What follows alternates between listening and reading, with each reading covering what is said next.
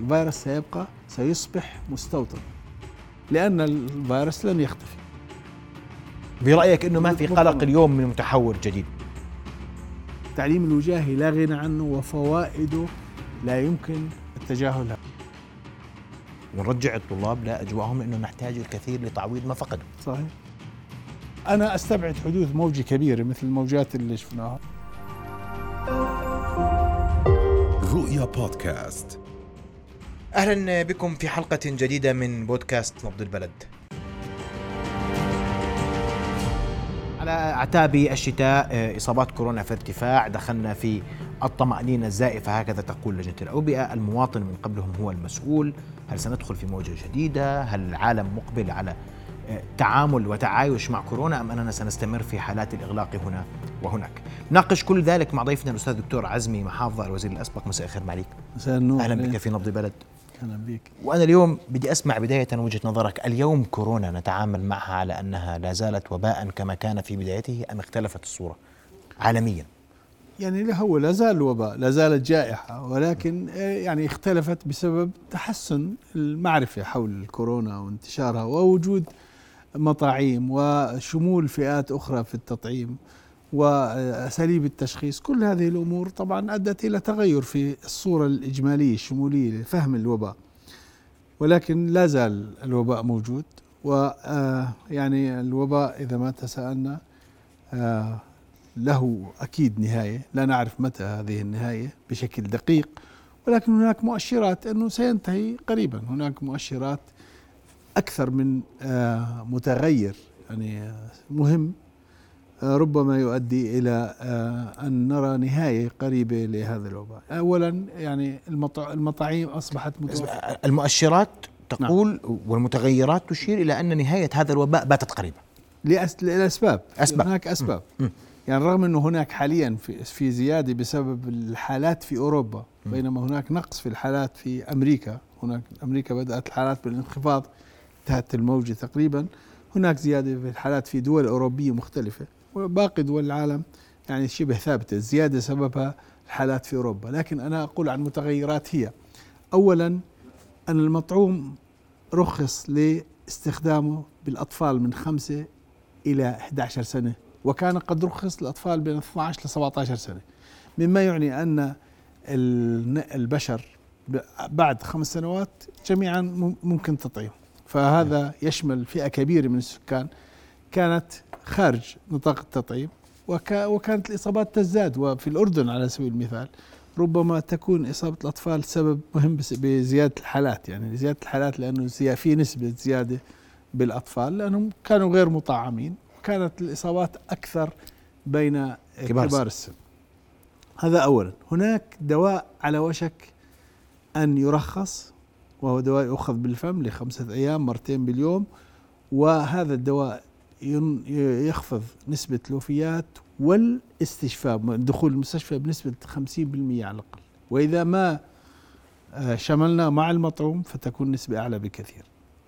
وأساليب التشخيص تحسنت، يعني هناك تشخيص تحسنت في الرابيد أنتيجين تيست، المولد ضد السريع، يمكن استخدامه ويستخدم بشكل واسع في معظم دول العالم. فهذه الأمور كلها يعني قد تؤدي إلى تغير في الصورة الوبائية في العالم. لما تقول قريبا سنة يعني أشهر سنة، يعني ربما في نهاية الشتاء نرى بداية انخفاض، والانخفاض سيكون مختلف، ليس نفس الأمر في كل دول العالم، وحتى في الدول الكبرى على سبيل المثال سيكون في مناطق يختفي قبل مناطق أخرى. ربما لن يختفي الوباء، يعني الفيروس سيبقى، سيصبح مستوطن، سيصبح الفيروس جزء من الأمراض الوبائية التي تنتشر مثل الإنفلونزا.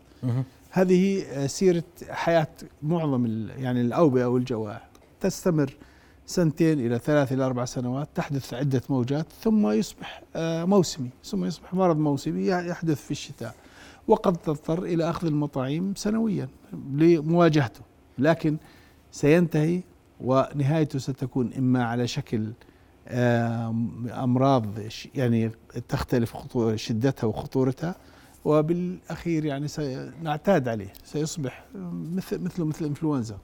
مثل إنفلونزا. هذا رأي علماء العالم بالأوبئة كله, يعني في اجتماع عام شمل أكثر من 100 عالم جميعهم كانوا من هذا الرأي, أن الوباء الفيروس لن يختفي, المرض لن يختفي, الوباء سينتهي عندما نقرر أن ينتهي بزيادة المطاعيم وبالتعايش مع الحالة التي فيها نسبة انتشار معينة. طيب وأنا رح أسألك عن التعايش, كيف نتعايش مع الفيروس, بس قبل هيك هناك مقولات عدة. إذا مر الشتاء الحالي دون ازدياد كبير في الإصابات في بعض الدول, هذا يعني هذه الدول ستخرج من أزمة كورونا. انتهى.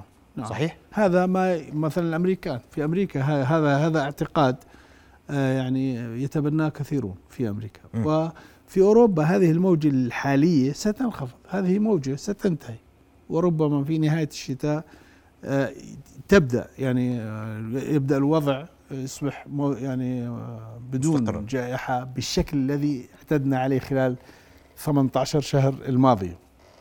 طبعا هذا بيعتمد كمان على يعني تعاون دول العالم كلها. نسبة التطعيم يجب أن ترتفع, وهذا منظمة الصحة العالمية تطلب من دول 20 الكبرى رصد 23 مليار دولار لتأمين المطاعيم لباقي دول العالم برفع نسبة التطعيم إلى 70% بنهاية الشتاء. نعم. يعني حاليا بدهم هلا نسب أقل 30, بنهاية العام يكون 40%, بس تكون نسبة أعلى, وشمول الفئات الأخرى اللي هم الأطفال بين 5 إلى 11, والالتزام بالإجراءات الوقائية. هذا كله سيغير الصورة. بس العالم اليوم, انت العالم اليوم بنشوف الإصابات بهذه الأرقام دون إجراءات. نعم. أنا بتحدث في الإجراءات قصدي, لأنه اليوم أي أردني وأي واحد في العالم ممكن صار قلقه العودة لحظر, إغلاقات, ساعات, هاي الأمور كلها اليوم باتت قلق مقلقة للعالم لأنها دمرت اقتصاده. يعني أنا أعتقد أن هناك قناعة لدى الغالبية الساحقة من دول العالم أن الإغلاقات لا تفيد ولن يلجأوا إليها, وهناك قناعة حتى في الأردن, هذا تصرح فيه أكثر مسؤول أنه لا عودة للإغلاقات.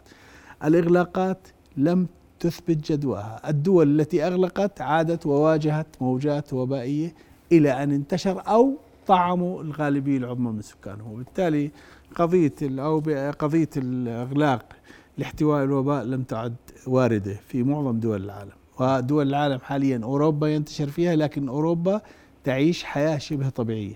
أنت تلاحظ مثلا النشاطات الاقتصادية, ملاعب القدم, السفر, كله تقريبا حياة طبيعية. هناك دول قررت أن تعيش مع هذا الوضع. أن ينتهي أن يختفي الفيروس هذا أمر مفروغ منه, لن يختفي الفيروس, وبالتالي هذه الدول لها خيار, إما أن تعيش حياتها الطبيعية, العودة إلى الحياة الطبيعية back to normalcy يعني, أو أنه يظلوا الإغلاقات وما كلفة الإغلاقات من حيث الناحية الاقتصادية, التعليم, وحتى الصحة. حتى الصحة تتأثر بشكل كبير بالإغلاقات, وبالتالي الوباء أنك تقول هناك وباء سهل, لكن أن متى ينتهي الوباء لا يمكن الانتظار إلى أن تصير صفر حالة. لا يوجد شيء اسمه صفر حالة, لن نصل في أي دولة بالعالم إلى صفر حالة, ستبقى حالات. وهذا المستوى الذي تقرر فيه الدول أن تعيش حياة طبيعية كاملة لا نعرفه, ويختلف من دولة أخرى. في بعض الدول, النرويج, الإمارات, السعودية, أخذوا قرارات إنه أن يرفعوا معظم الإجراءات ويعيشوا حياة طبيعية. ونحن في الأردن ربما سنواجه وربما قريبا لا أعلم, هذه الزيادات ليست بذات أهمية كبيرة, ربما نقرر على عدد معين أن نعيش حياة طبيعية ونرفع كافة الإجراءات وننهي كافة الأمور حتى قوانين الدفاع. لماذا؟ لأن الفيروس لن يختفي. العدد الحالات مقبول, عدد الذين يدخل المستشفيات مقبول, نسبة الإصابات أكثر في فئة معينة مثلا ليست شديدة, يعني هناك, وسوف تتحسن بعد أن تتحسن هذه المؤشرات. نعم. يؤخذ قرار. لا أعرف. البعض يقول يجب أن ننتظر منظمة الصحة العالمية تقول وباء انتهى. هذا يعني واقع. أكثر, وهذا مفهوم, أكثر الجهات تحفظا في قضية المعالجة وهي منظمة الصحة العالمية, هي أكثر, وهذا مشروع يعني, هي خوفا من يعني أن يزداد الوضع سوءا خوفا من ظهور متحور جديد، رغم أنه الاعتقاد أنه الدلتا منذ أكتوبر من شهر 10 الدلتا موجود، انتشر في نصف الثلث الثاني من العام 2021 بشهر 4 احنا وصل عنا، بس بالهند كان بشهر 3 بشهر 2، رغم أنه كان موجود من شهر 10. حاليا هو المسيطر في العالم. هناك متحورات من دلتا، يعني هناك متغيرات من دلتا لم تنتشر بشكل كبير، لم تكن أكثر يعني حدة أو أكثر الوفيات، وبالتالي في علماء يعتقدوا أنه فرص ظهور متحور جديد نوع جديد يعني قليلة، رغم أنه هذا لا يمكن الجزم فيه، هذا في علم الغيب. نعم. ولكن الفرص أقل. لماذا؟ لأنه الدلتا انتشر وسيطر على كل المتحورات الأخرى، اختفى المتحور ألفا البريطاني، لم يعد موجود حتى في بريطانيا تقريبا، يعني لا توجد حالات. والمتحور الجنوب أفريقي والبرازيلي، من الأربع متحورات ذات الأهمية نحن نسميها كونسيرن التي تثير القلق، الدلتا هو المسيطر بشكل. فبدأت تظهر متحورات دلتا، فيها أكثر من 20 فرع من دلتا، ولكن لم يحدث يعني تغير شديد جذري مثل لما بدأ دلتا ينتشر. فبالتالي هذا أمر أيضا. برأيك أنه ما في قلق اليوم من متحور جديد؟ المتحورات الموجودة خلاص دلتا يعني هو المسيطر. المطر ينبئ عن الغيم، لا توجد يعني لا توجد مؤشرات تدل، لأنه الفترة التي ظهر فيها دلتا بشهر 10 إلى اليوم لم يظهر بعده متحور من التي تصنف مثيرة للقلق. في متحورات كثيرة ليست لها ميول، ومتحورات أخرى كثيرة ليست بذات أهمية مثل المتحورات الأربعة، يعني ألفا وبيتا وغاما ودلتا. اليوم الحديث عن التعايش، ما المطلوب للتعايش مع كورونا؟ يعني المطلوب أنه نحفز الناس على الإقبال على المطاعيم. برنامج المطاعيم بالعالم وفي الأردن، يعني هناك كان الإقبال أشد في البداية وبدأ يتراجع، بدأ يقل، وهذا هذه شكوى في دول كبرى مثل أمريكا وغيرها. يعني النسب كانت بصعود في فترة زمنية قصيرة ثم بدأت تتباطأ، فالإقبال على المطاعيم قل. نحن بحاجة إلى نطعم أكبر عدد ممكن، خاصة الفئات اللي دخلت جديد ممكن نطعمها. راح أسألك عنها بالتفصيل، أنك تحكي عن 12 17 5 16. نعم. وهناك الإجراءات الوقائية. هلا حياة الناس اختلفت، يعني حتى في الأردن يعني الناس يتصرفون من حيث التماس الشخصي والتباعد بطريقة أفضل من قبل كورونا. كورونا فرض نوع من العادات والسلوك اللي الناس صارت تحسب حساب، تخاف من العدوى من الإصابة. ويجب أن نبقي المطعوم والكمامة إلى أن يتوفر لدينا مطعوم لفترة أطول، مطعوم يعطينا مناعة أفضل، إذا تفضل دواء يصبح معه الكورونا مثل الإنفلونزا على سبيل المثال، في دواء متوفر الإصابة ممكن تعطي دواء، أو نبقى على المطعوم الموسمي كل سنة في موسم الانتشار نأخذ المطعوم. بس من وجهة نظرك العالم كله يتجه نحو التعايش؟ العالم متعايش حاليا، خلص حاليا لم ينهي، حاليا متعايش، لكن هناك إجراءات. على سبيل المثال الإعلان اليومي عن الحالات والإعلان والإجراءات، يعني هناك إبقاء الناس في هذا الجو المشحون بالخوف والقلق والتوتر يعني لم يعد مريح، والناس بدأت لا تتجاوب معه. في دول العالم كله، ليس في الأردن، في دول أوروبية. هناك من يقول يجب أن يصبح الإعلان عن كورونا أسبوعيا وليس يوميا. أنا أعتقد هذا منطق، هذا يعني وحتى الناس قل اهتمامها بالمتابعة اليومية إذا ما قرنا بما قبل. ونحن حاليا في الأردن وفي دول العالم الثاني على مسألة التعليم عاد إلى تعليم وجاهي إلى حد كبير، يعني رغم أنه في بعض هناك تعليم بالتناوب مدمج، والشركات والوضع الاقتصادي، السياحة، مطاعم، فنادق شبه يعني عادت إلى درجة مقبولة منها. وأنا بعتقد هذا أمر طبيعي يجب أن يكون، يعني يجب أن نكون بدأنا فيه قبل. نحن طيب. منذ 14/5 لم نشهد موجة حقيقية، الحالات بقيت بنفس النسبة تقريبا مع تفاوت بسيط، لم نشهد زيادة طيب. مقلقة بشكل كبير في الحالات، حتى مع الأمس واللي أشارت إليه لجنة الأوبئة أنه مقلق، اليوم نقص 300 حالة وأكثر، 330 حالة عن الأمس. يعني خاصة عدد الحالات وارتباطه بعدد الفحوصات، لأنه كل ما عملت حالات فحوصات كثير، خاصة النسبة بقيت شبه ثابتة، الحالات زيادة، الأرقام لا تعني الكثير. راح أسألك عن وضع الأردن في نهاية المحور، وقبل ما أروح عليه اليوم في قلق عند البعض من المطعوم لسن 12-17، المطعوم من سن 5-12. إحنا لم نقر 5-12، قررنا أنا فقط 12-17، العالم أقر 5-12 وعم بعطي من 5 سنوات وما فوق مطعوم. وهناك قلق عند الناس، آمن غير آمن، ليش أعطيه لأولادي؟ أولادي ما بتأثروش في المرض، الولادي مش كثير بتأثروا في الإصابة. هاي أسئلة رح أسمع إجابتك عليها. والحديث عن التعليم في العالم، ولا أتحدث عن المدارس فقط، مدارسا وجامعات. 12-17 ما عليه يقبل، فما بالك 5-12؟ الناس قلقانة خايفة. هذا صحيح، هذا صحيح. أولا المطاعيم هناك حتى مع الكبار بدأت حملة ضد المطاعيم منذ بداية التطعيم، وحتى منذ أن إدوارد جينر اخترع المطاعيم هناك حملة ضد المطاعيم. هناك فئات ترفض التطعيم، لكن هذا المطعوم، هذه المطاعيم التي رخصت في دول متقدمة هي مأمونة وفعالة وتحمي الأطفال من الإصابة.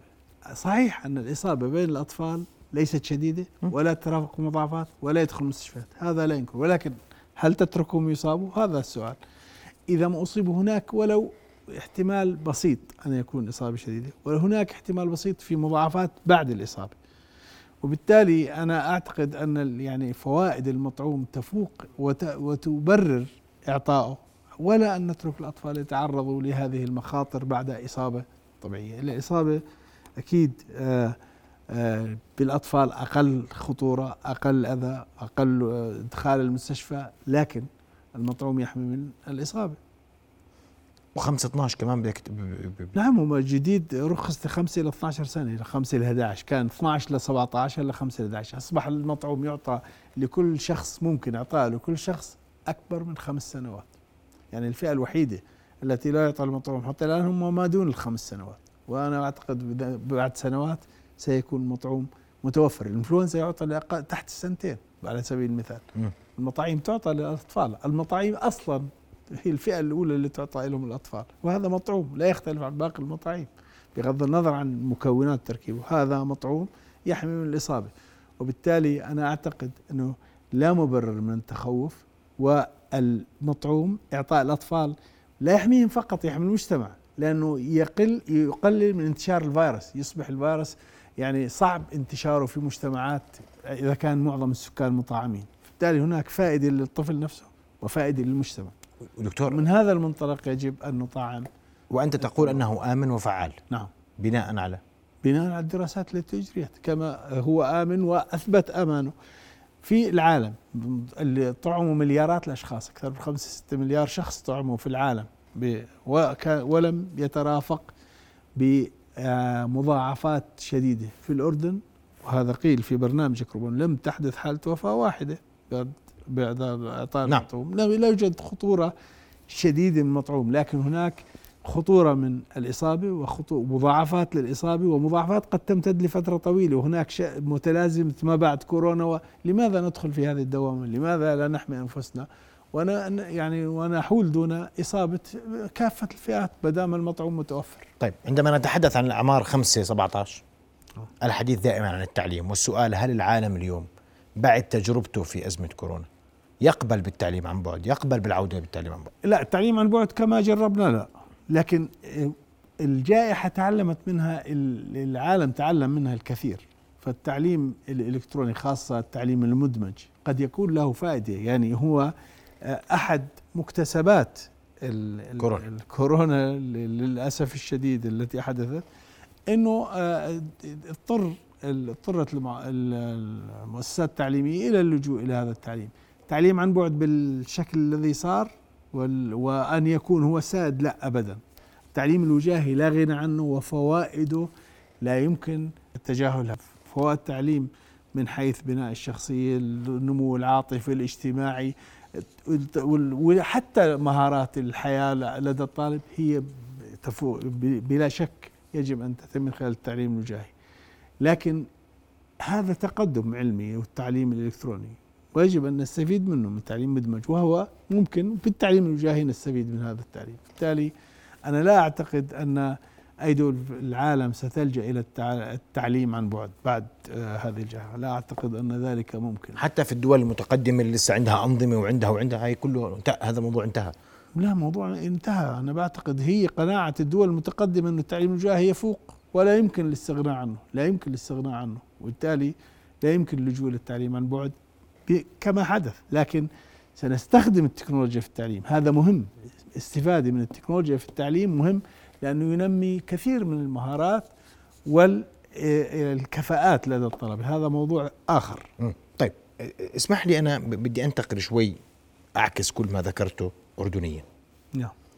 واليوم بدي أبدأ من حيث انتهينا، التعليم. اليوم لسه عندنا تناوب، والبعض يدعو إنه ما في داعي للتناوب في التعليم، انتهى الأمر. اليوم إحنا ما عندناش إصابات، وحتى الإصابات في المدارس مش هالأرقام العالية والمرتفعة إذا ما قرناها بنسبة الطلبة. نعم. لذلك فلنعد لتعليم وجاهي كامل متكامل، ونرجع الطلاب لأجواءهم، لأنه نحتاج الكثير لتعويض ما فقدوا. صحيح، وأنا مع هذا التوجه، أنا معه 100%.